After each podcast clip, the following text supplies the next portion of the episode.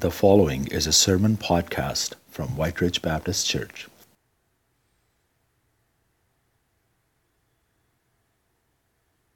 Our Father and our God, we thank you that you sent your only Son, Jesus Christ, to the cross.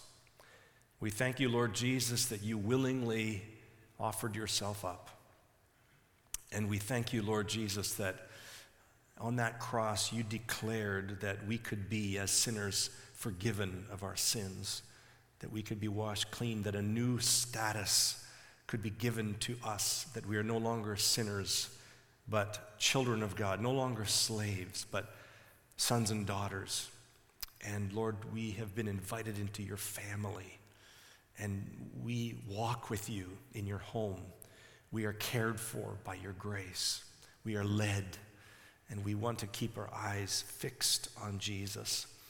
We thank you for this reminder. Every time we dramatize this meal, we, we remember the death of Jesus. And so, God, we come boldly to you. Jesus, thank you that you are high priest, that we can come to the Father through you, that we don't need any other human to come to you, that we can come boldly before your throne. We receive the grace that we need. We thank you that you've heard our confession. And Lord, we receive now and thank you for the bread which represents your body, Jesus, and for the cup which represents your blood. May we be thankful as we receive. In your precious name, amen.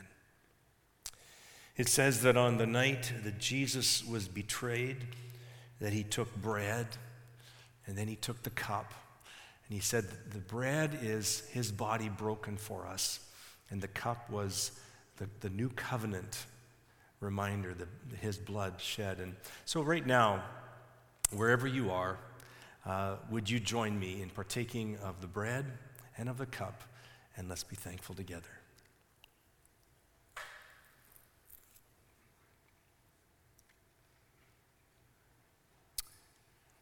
For as often as you eat this bread and drink this cup, you proclaim the Lord's death. And um, I, I'm thinking right now about how we were in the moment uh, with Jesus, the risen Lord, who's interceding on our behalf at the right hand of the Father. But we were also in the moment with several brothers and sisters in Christ, right? From our church family and beyond that were joining us online as well as a few that are in this room right now. And uh, it is so good to be in the moment with our Lord. And today we're going to be continuing our talk about Jacob in the sermon. And we're going to be talking about how moment by moment God was leading Jacob.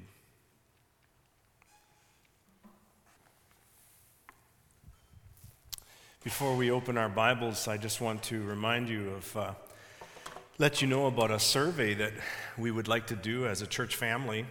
The board and the staff of our church are talking a lot and planning about how and when ministry will continue in different ways as we resume somewhat of a normalcy in our, in our city. And um, so we're going to be offering a survey that you will receive an email if you're part of our church family. Uh, if you want to be part of it and you're just recently part of our church family in these last few months, but you haven't actually physically been here, we've, we've met a few of you online, uh, then please send in your email and your information to our church office, and we'd be glad to, you are included in this survey. And there's just six questions, and we're just wanting to uh, understand how you're doing in terms of uh, missing the community of faith and how you're doing in terms of how we will resume that community expression as the laws lift and as we are able to gather more often in different ways. And so we ask you to please take note of that. And uh, let's take a look at now at our scripture. Excuse me. We've been studying uh, the life of Jacob, and we so far have seen that uh, his birth, he is uh, one who has uh, kind of surprised us at times. We saw how he was a heel grabber from birth. We saw how he, he tricked his brother, gave him a pot of soup, and t- stole his birthright. We saw how he lied to his father and stole the, the, the birthright of uh, the blessing of his brother Esau as the firstborn. And, and we see this man who is so much in the rough that God has set his love on and is going to use for his purposes. And then we see him on an encounter with God as he's fleeing from his brother Esau who wants to kill him. And he's, he, has, he has his first personal, up close encounter with God. He calls the place Bethel, house of God, because he has met God there. It's his wake up call, a spiritual wake up call. And today we're going to see the tables turn on Jacob. We're going to see that he meets his match, that the deceiver gets deceived. In, in a moment, we're going to look at this. And in order to mature Jacob's faith, what we realize is that Jacob not only needed a God encounter, he needed a self encounter. Jacob needed to see Jacob the way God sees Jacob. And that's the problem with all of us is that we really don't see ourselves the way that God sees us. And so we're needing an encounter, not just with God, but with our true self. And so enter Uncle Laban. We're going to meet him today, a man who is the, becomes the father in law to Jacob.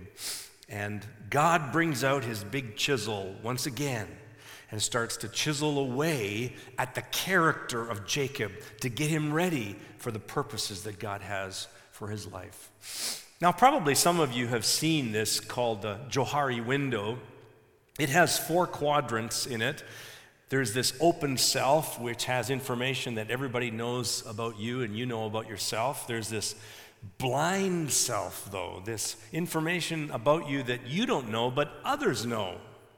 Usually, uh, if you're married, your wife or your husband will maybe inform you of some of those blind spots. Then there's the hidden self, information about you that you know, but you don't want others to know and you don't let them know. And then there's that unknown self, which nobody knows except God about you.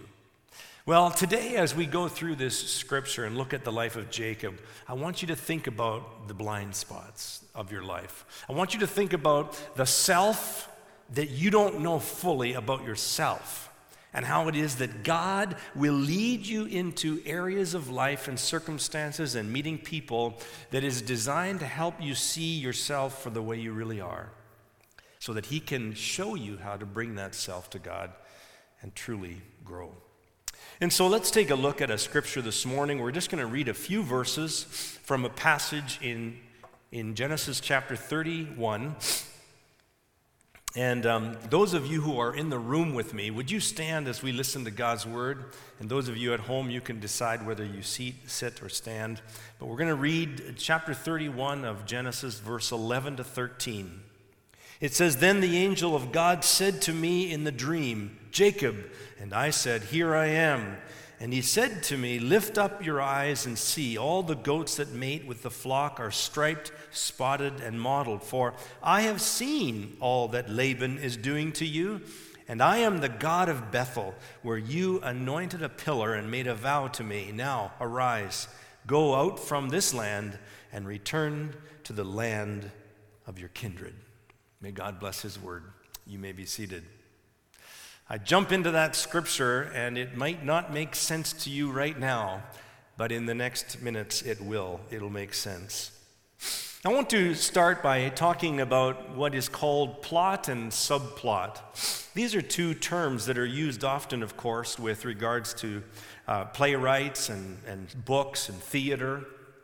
And a plot is simply the series of related events that make up the story. The plot of a story is the big idea, the big storyline. And of course, a subplot is really all about the subordinate ideas, the things that are underneath the big idea that feed the big idea, inform you of the main event. In some ways, it's sort of like a side story that feeds the full story. That's what a subplot is. And in the rules of writing and in the rules of theater, the subplot of a story must always support the main plot and not compete with it for the spotlight. You can take subplots away from the main story and it'll still be a main story, but you can't take away the main plot and still have a story. All you have is a bunch of disconnected subplots. That's not going to work. And so, a subplot that can stand alone should be its own story. And uh, oftentimes that's what happens. I used to have a sign on my office door, And it used to say, it said, the main thing is to keep the main thing the main thing. And that's the plot, that's the main thing of any uh, work of art. Now, I share this idea and this illustration for two reasons. First of all, because if we're going to understand Jacob, if we're going to understand the meaning of Genesis and why it is that the author put the life of Jacob and all the different stories in there, we need to differentiate between what's the main plot of Jacob's life and what are all the subplots that we can get lost in the weeds on. And the second reason that I share about it with you is because we have to ask our own selves what is the main plot of our life and what are all the subplots that feed the main story that God is writing in our lives. If I were to ask you what is the, the main plot of your life and what are some of the subplots, how would you respond today? Or maybe I should say it this way if someone were to follow you into your life for one month, 30 days, 24 7, just everything about you know, what would they come out saying? This is the main big idea, the main story, the main plot of this person's life, and these are all the subplots. Would they come out and say, well, family life is the main plot in this person's life, or his vocation or her job is the main f- plot of their life? In different seasons of your life, they might come out and they may conclude that caring for little children is the main plot of your life. Or they might conclude that caring for the elderly parents that are living with you are the main story of your life. Or it might be that a certain season, overcoming a disease is the main plot of your life and everything else is subplot.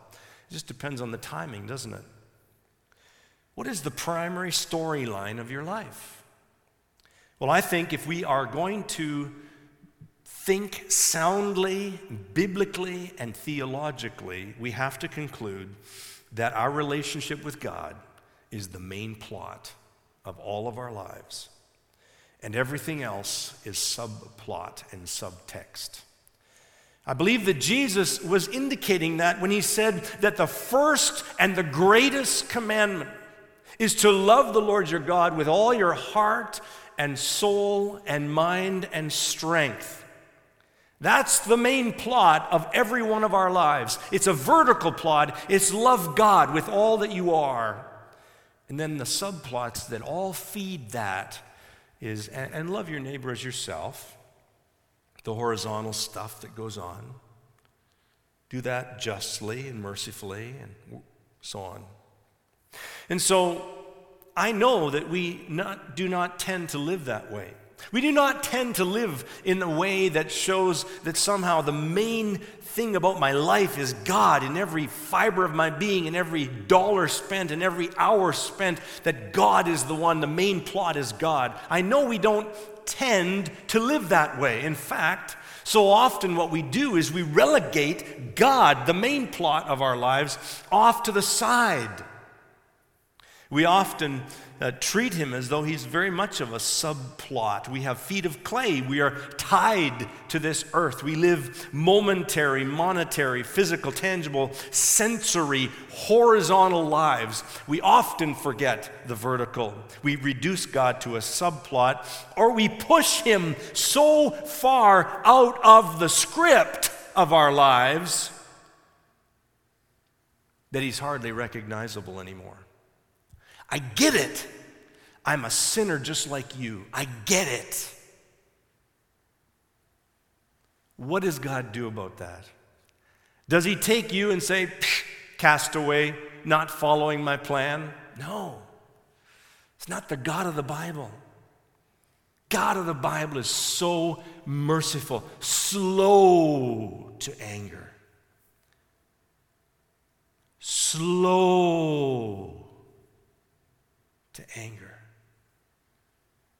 rich in love. And so he is slow in his work in your life, too. And he works a little by little, chipping away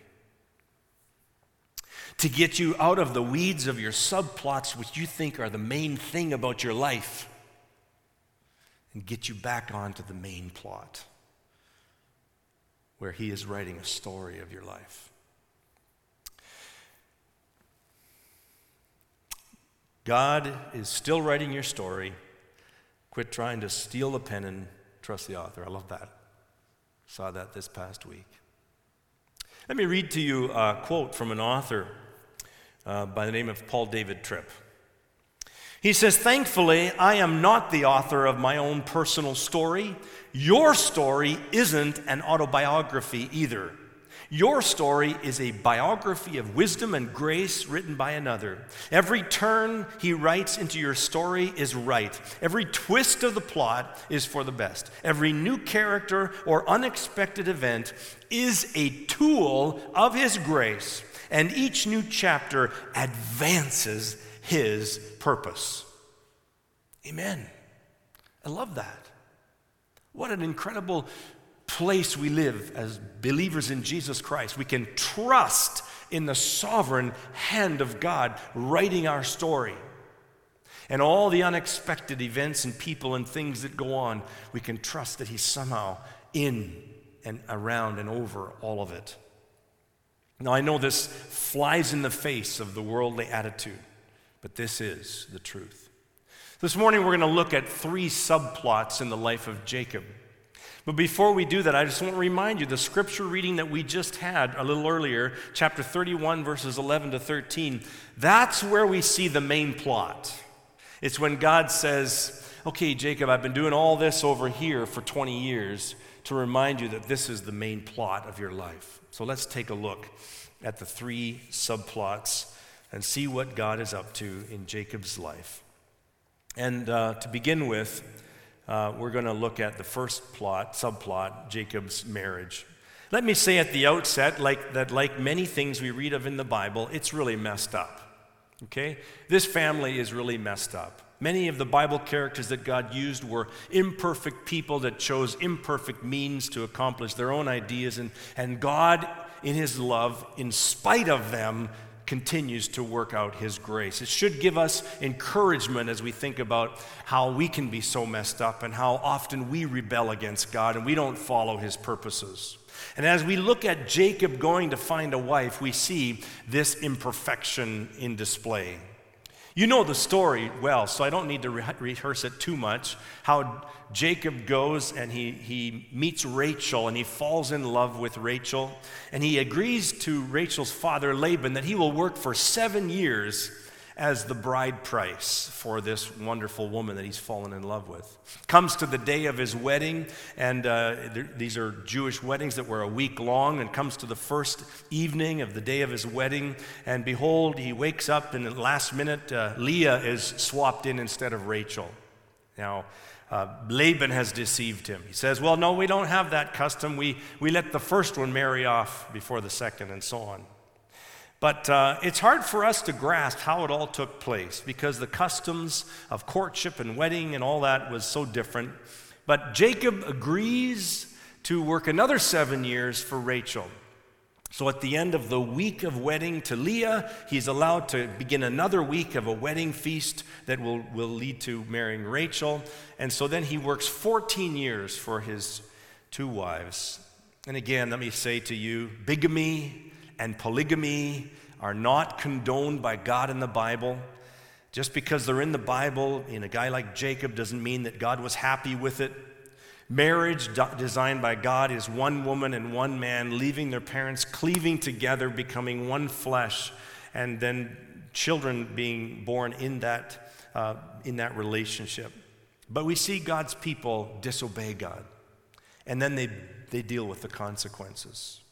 And the irony of this story in this first subplot about the marriage of Jacob, the irony is, is that if you look between the lines, you'll see that it harkens back to the deception that Jacob had over his father. You'll remember that Jacob substituted himself, the younger, in for the older brother Esau and stole the blessing of Esau. What does Laban do? He substitutes in the younger the older for the younger.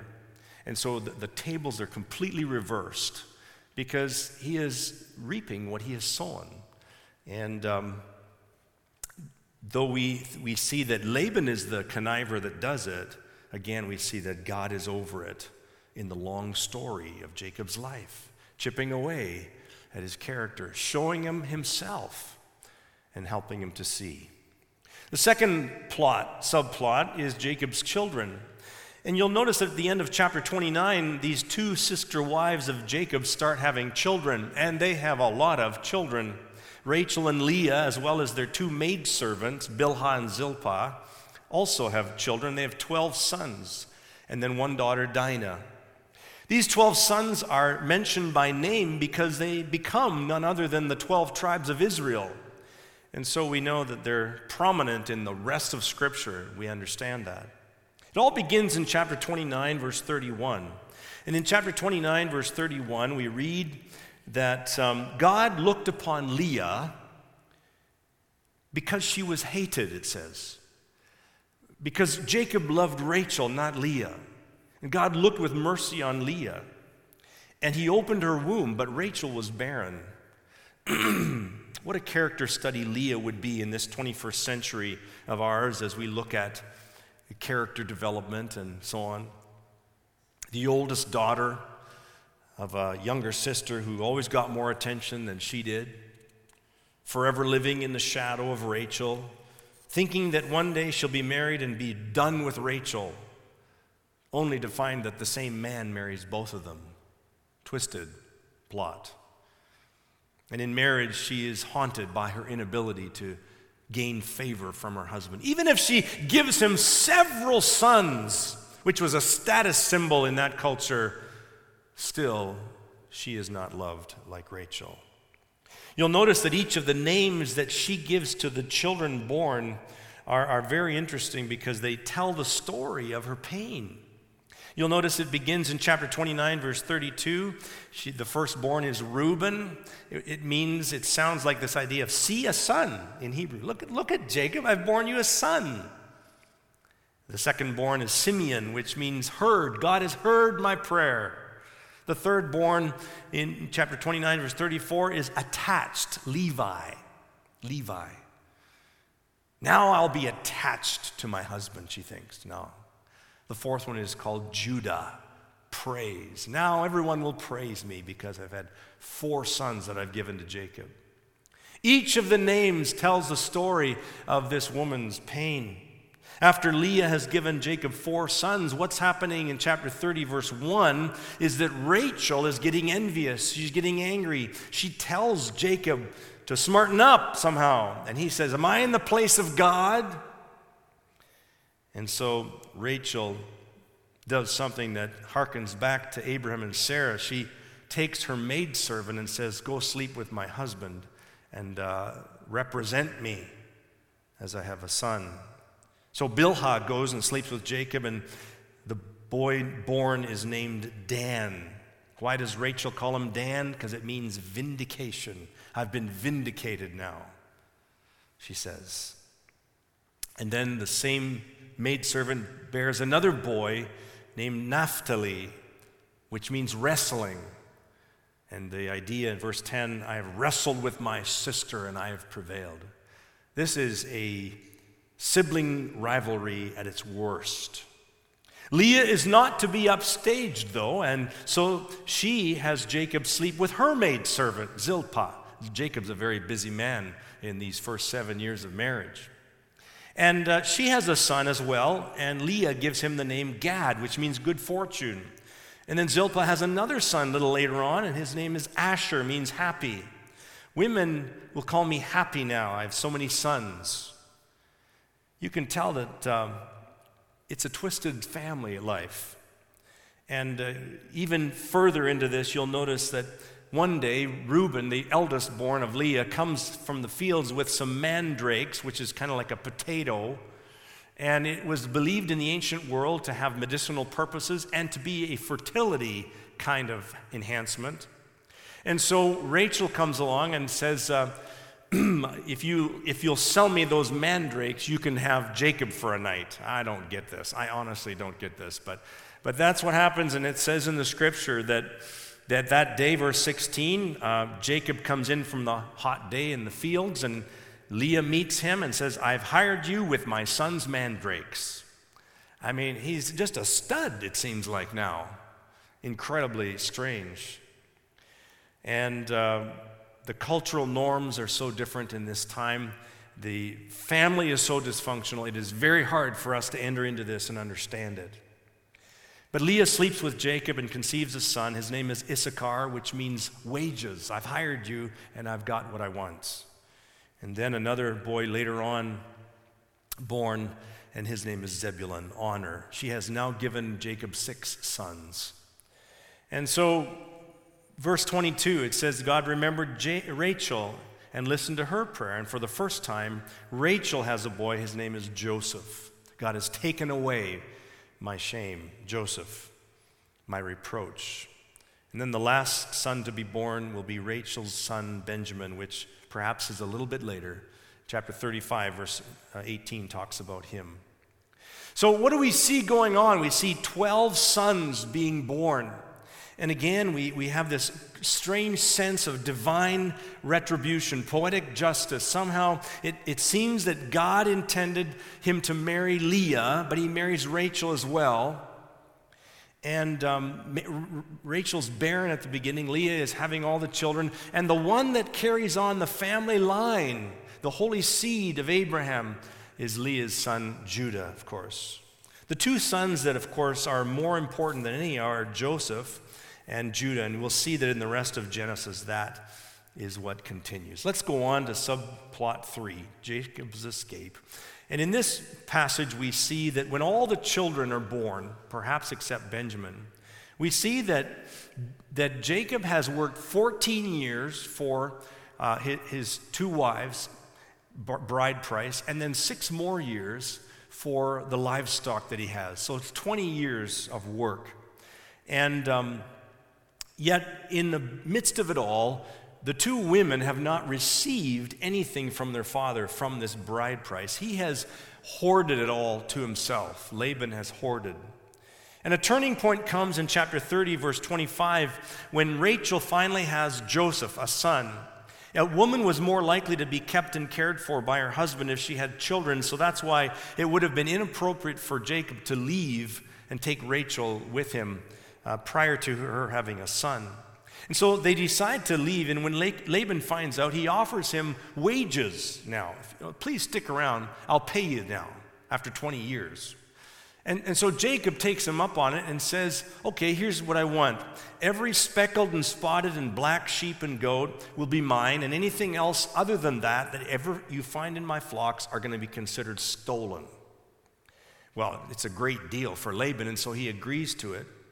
And then he tricks Jacob, and he actually tells his sons to take the, the speckled and spotted sheep out of the flock and go three days' journey that way.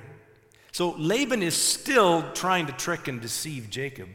But Jacob, in an act of absolute, what we would consider superstition, takes, begins this practice which was held in the ancient world in the, in the flocks and herds. He began the practice of taking poplar sticks and bark from almond trees and putting it ahead of the troughs when the animals came to take water. And it was generally then that they would mate, when they came to drink water, they would mate ahead of the troughs. And the ones that were stronger animals, he'd put these sticks up and they would mate and they would come out speckled or spotted. And when the weaker animals, Jacob noticed, come to the trough, he would take the sticks away and they would mate and they would be white or black and solid color. And so, in this way, again, following a superstition, we read later on that God was the one that was blessing Jacob's flocks. And so we read that in time, Laban became jealous of Jacob because his flocks were growing like crazy with strong animals, while Laban's flocks were weak and less. And so finally, the, the, the animosity grew to the point where it was time for Jacob to go back to the promised land. And he decides he's going to leave. He goes to Rachel and Leah. And uh, we read in the scripture basically, they say to Jacob, Listen, I know, we know dad's cheated you all the way through. Uh, he hasn't give us, given us anything from the bride price that you've paid, those 14 years of labor. So, as far as we're concerned, we've been sold to you. We're yours. Do whatever you think God wants you to do. And they pack their bags and they form a caravan and they head off to the promised land. Laban hears about it. He's angry, chases after them. But on the way, God tells him, Don't you lay a hand on Jacob. And so finally, when he arrives, they make a covenant to just part ways and be at peace. Now, what's going on? I just tried to rush through three subplots. You know, Jacob's marriages, Jacob's children, Jacob's escape. and what's it all about? Well, all these subplots for 20 years, God is working on the side here to prepare Jacob for getting back to the main plot, which is go back to the promised land. I have promised through your father Abraham that in you will become a, a, mighty nation, and all nations on earth will be blessed through you. The Messiah will come through you. Took 20 years to work on some of the blind spots, maturing his faith, teaching him lessons. And the question that we must ask when we study a text like this is what's God doing in our lives? What's the lessons that God's teaching us? How is God working in the subplots of our lives and taking us into the real things of His work and His growing our faith, His shaping our character, His helping us to be more like Jesus Christ? I read this past week about a young woman, a single woman of about 30 years of age. She was writing in a blog, and um, she was wondering if she would ever get married. Her parents were getting older. She was wondering if she was going to remain single the rest of her life. And she was asking God, and she was very open in this blog that she was writing. She was at times tempted to see marital status as her main plot instead of the subplot. And here's what she writes Not yet knowing the answer. I just want to flip to the last page and find out. As my parents continue to get older, I wonder how much time do I have left with them? I find myself like a detective looking right and left for signs and clues of what's going to happen in my life. How is the story going to end? I just want to read the end of the book already and avoid all the in between chapters that seem so long. It's as if, like, like Eve, I believe the enemy's lie that God is withholding something good from me that I need, and I need to know it. I need just one peek at the last few pages of my story. Have you ever felt this like this woman?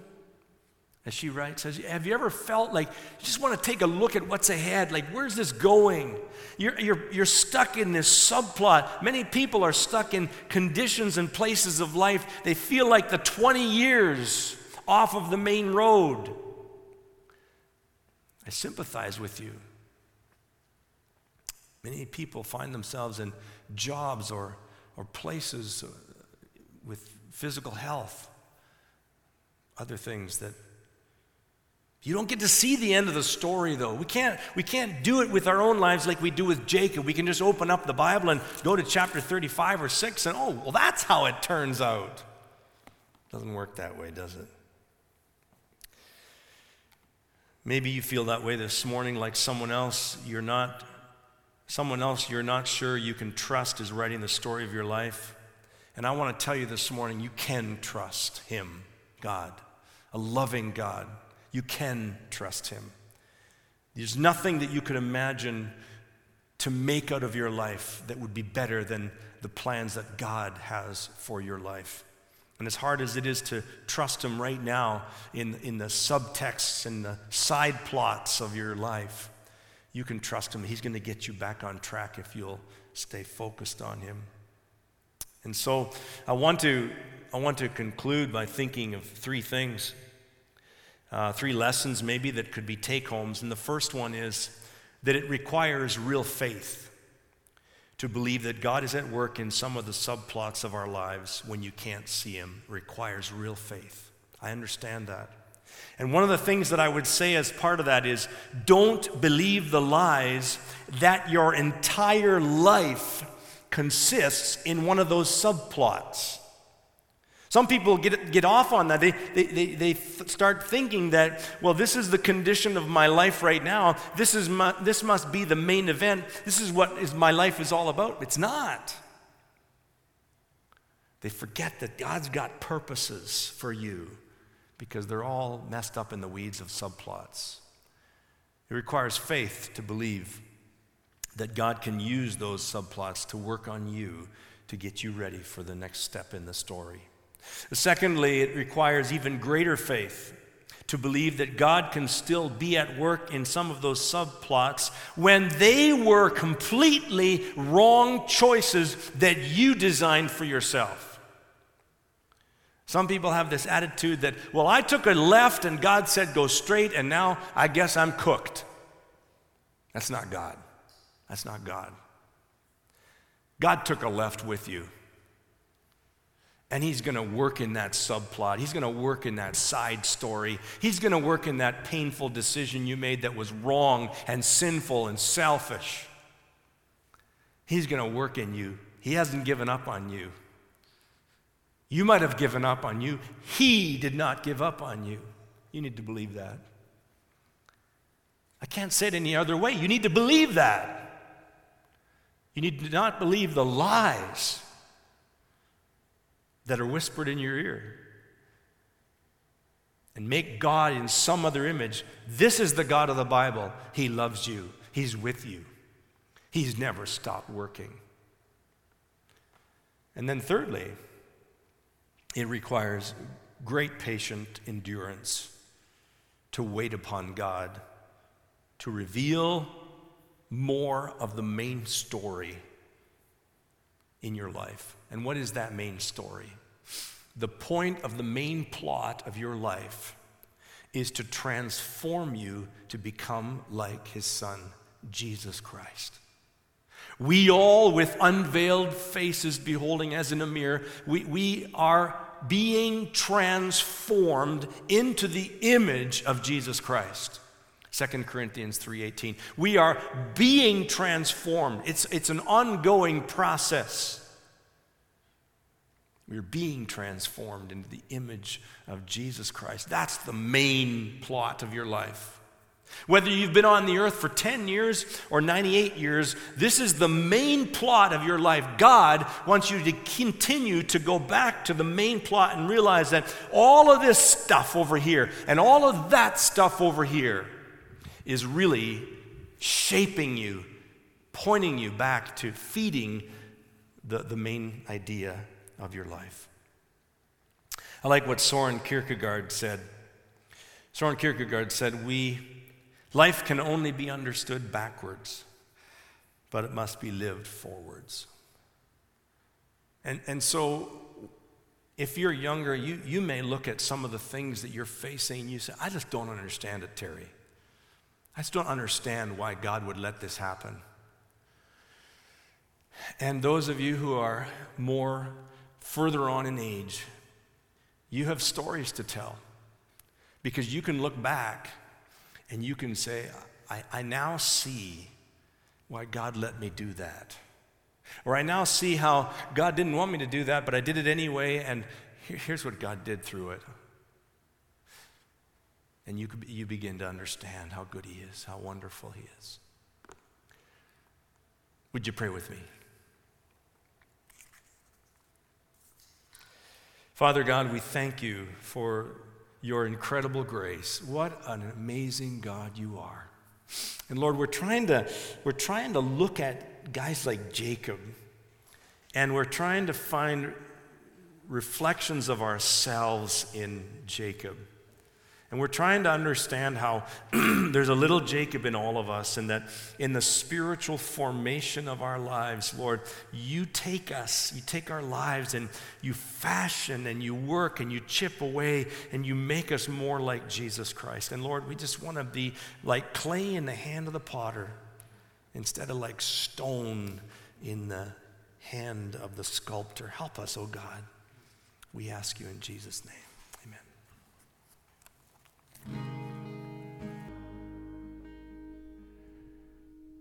Lord God, I believe that we can look at Romans 8 28 through the lens of what we have just heard today, that you cause all things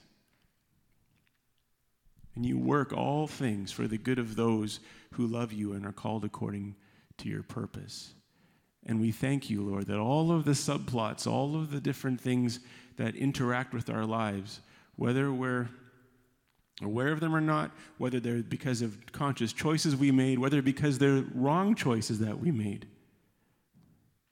I thank you that you are so faithful and so merciful that you are continuing to use all circumstances for the purpose of shaping us, for the purpose of the main plot of becoming more and more uh, like you, burning more and more brightly for you, and more and more coming to know you. I thank you, Lord, for your faithfulness. That even when our faithfulness is low, you continue to work you never stop. You never stop working. Thank you for meeting us here today, Lord. I pray all of this in Jesus' name. Amen. God bless you. Have a great day.